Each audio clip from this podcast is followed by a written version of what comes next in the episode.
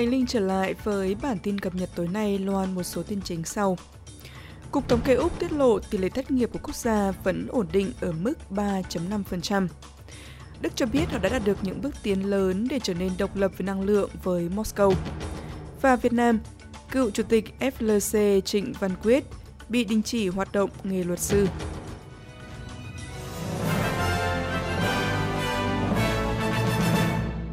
Sau đây là nội dung chi tiết, thưa quý vị. Cục Thống kê Úc đã tiết lộ tỷ lệ thất nghiệp quốc gia vẫn ổn định ở mức 3.5%. Trưởng phòng thống kê về lao động Lauren Ford cho biết, khoảng 15.000 việc làm đã bị mất đi trong tháng 11. Điều này đã đẩy tỷ lệ thất nghiệp tăng nhẹ từ mức thấp nhất trong tháng 11 là 3.4%. Thế nhưng bà Ford nói rằng, Úc vẫn có một thị trường lao động chặt chẽ và đợt bùng phát COVID trong những tháng cuối năm ngoái có thể góp phần làm tăng số người làm việc ít giờ hơn. Tổng trưởng ngân khố Jim Chalmers nói rằng ông hài lòng với những con số này. Tiến sĩ Chalmers cho biết, ông coi tỷ lệ thất nghiệp thấp là một trong những biện pháp phòng vệ tốt nhất của Úc trước những biến động do nền kinh tế đang chậm lại trên toàn cầu tạo ra. We're incredibly pleased. It's very, very welcome uh, that their unemployment rate is still around Chúng tôi vô cùng hài lòng. Điều rất đáng hoan nghênh là tỷ lệ thất nghiệp của chúng ta vẫn ở mức 3. Chúng ta đã tạo ra 212.000 việc làm dưới chính phủ lao động Albanese tương đối mới này, và điều đó giúp chúng ta có lợi thế. Các quốc đảo ở Thái Bình Dương đang kêu gọi Nhật Bản trì hoãn việc xả nước từ nhà máy điện hạt nhân Fukushima bị phá hủy vì lo ngại thủy sản sẽ bị ô nhiễm. Chính phủ Nhật Bản đã phê duyệt việc xả hơn 1 triệu tấn nước đã qua xử lý từ địa điểm này ra đại dương. Thế nhưng Diễn đàn Đảo quốc Thái Bình Dương PIF, một khối khu vực gồm 17 quốc đảo, cho biết việc xả nước này có thể có tác động lớn đến ngư trường mà các nền kinh tế đảo phụ thuộc vào, và khu vực này cũng là nơi cung cấp tới một nửa số cá ngừ của thế giới. Tổng thư ký PIF Henry Puna cho biết, khu vực này kiên định với quan điểm của mình rằng sẽ không xả thải cho đến khi tất cả các bên xác minh là an toàn.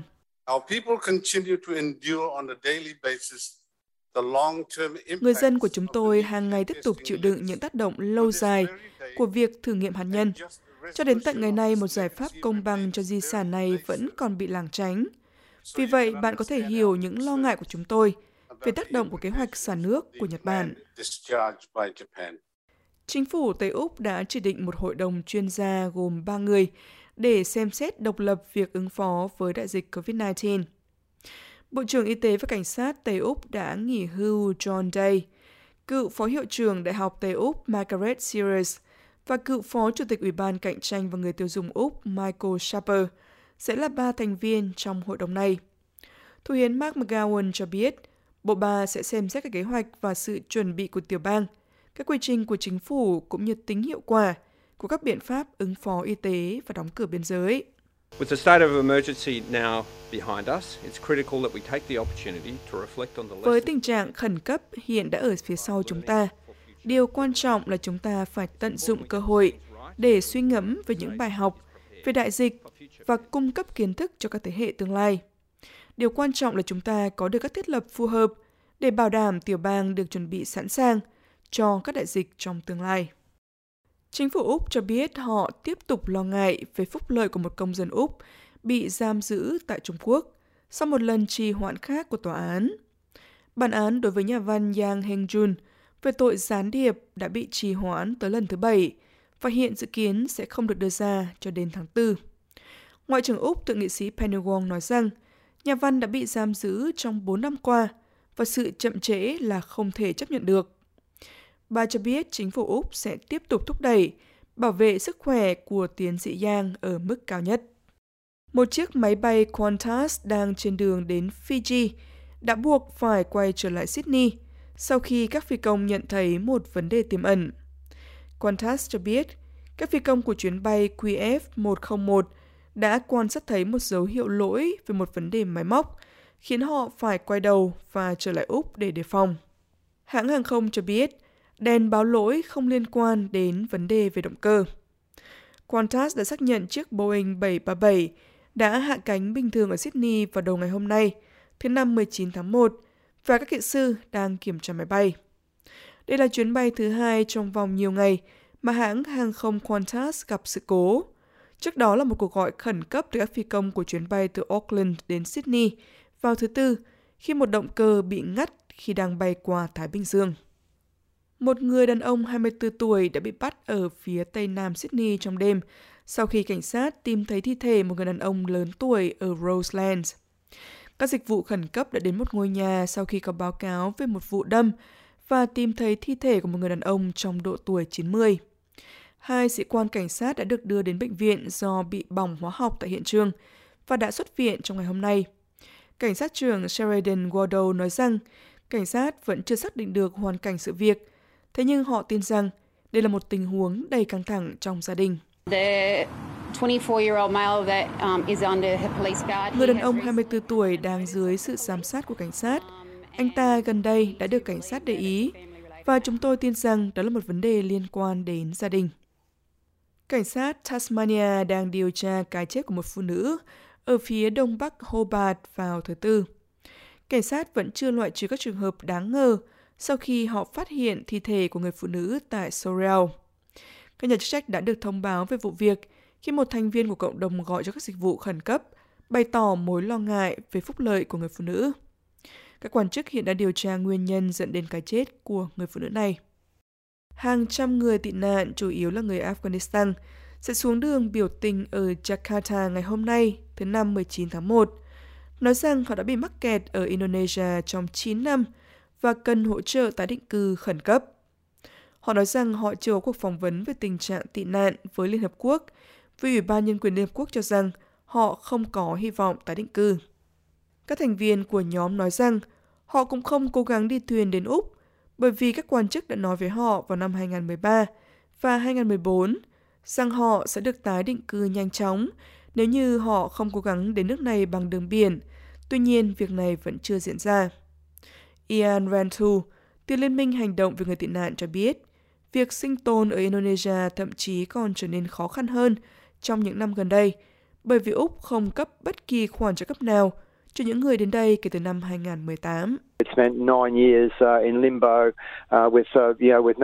Điều đó có nghĩa là 9 năm trong uh, tình trạng lấp lửng, không được học hành, không có quyền làm việc, không có quyền đi lại, không có khả năng đoàn tụ với gia đình của họ. Vì vậy, đó là một tình huống rất tuyệt vọng. Thủ tướng New Zealand Jacinda Ardern đã thông báo bà sẽ không tái tranh cử và sẽ từ chức trước thêm cuộc bầu cử toàn quốc diễn ra vào tháng 10 năm nay.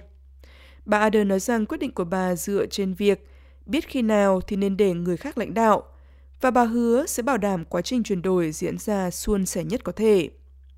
Bà Ardern nói rằng bà đã hy vọng có thể tiếp tục đảm nhận vai trò này, thế nhưng bà cảm thấy tốt hơn hết là nên rời vị trí để không gây bất lợi cho công chúng.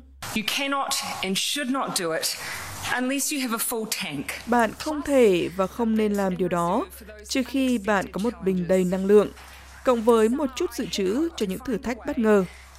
Mùa hè này tôi đã hy vọng có thể tìm ra cách để chuẩn bị không chỉ cho một năm nữa, mà cả một nhiệm kỳ nữa. Thế nhưng tôi đã không thể làm điều đó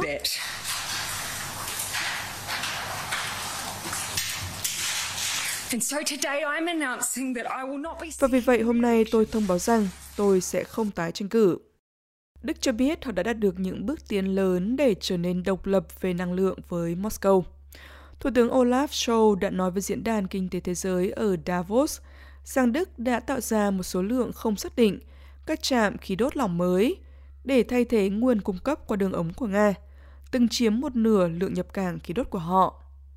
Ông nói rằng Đức nhận thức được rằng Cần phải có thêm các nguồn khí đốt để bảo đảm giá không bị đẩy lên cao và các nước nghèo hơn không bị ảnh hưởng bởi sự khan hiếm, trong khi châu Âu nỗ lực đối phó với cuộc khủng hoảng năng lượng do cuộc xâm lược của Nga và Ukraine gây ra. Thủ tướng Đức nói rằng các trạm khí đốt mới là bằng chứng về khả năng hành động nhanh chóng của nền kinh tế lớn nhất châu Âu.